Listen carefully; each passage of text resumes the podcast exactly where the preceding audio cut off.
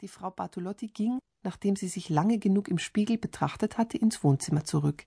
Sie setzte sich wieder in den Schaukelstuhl, zündete sich eine Zigarre an und dachte darüber nach, ob sie jetzt mit der Arbeit anfangen oder ob sie einkaufen gehen oder ob sie sich vielleicht doch lieber wieder ins Bett legen sollte.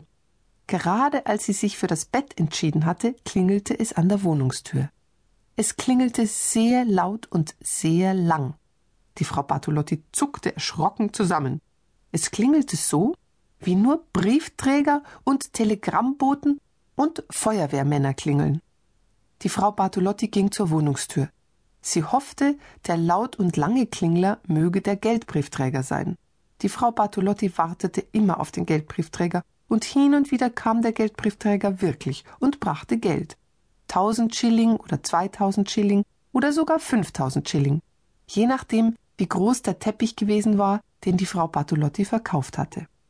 Auf der Zahlungsanweisung stand dann Firma Bartolotti und Company, Handweberei und Handknüpferei. Die Firma Bartolotti und Company war die Frau Berti Bartolotti. Die Company hatte sie nur erfunden, damit ihre Geschäftskarte vornehmer und solider aussah. Der Laut- und Langklingler, der vor der Wohnungstür stand, war nicht der Geldbriefträger, es war der Paketpostbote.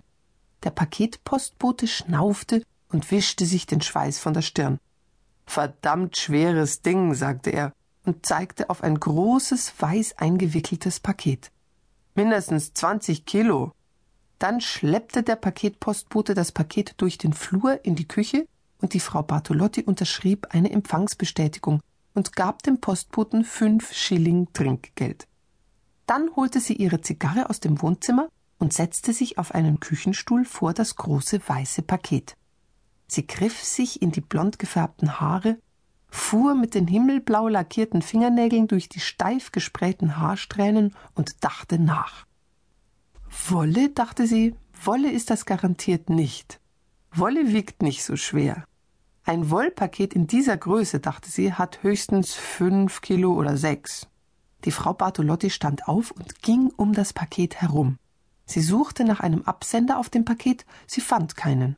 Sie fand auch keinen, als sie das Paket mühsam umkippte und auf der Unterseite nachschaute.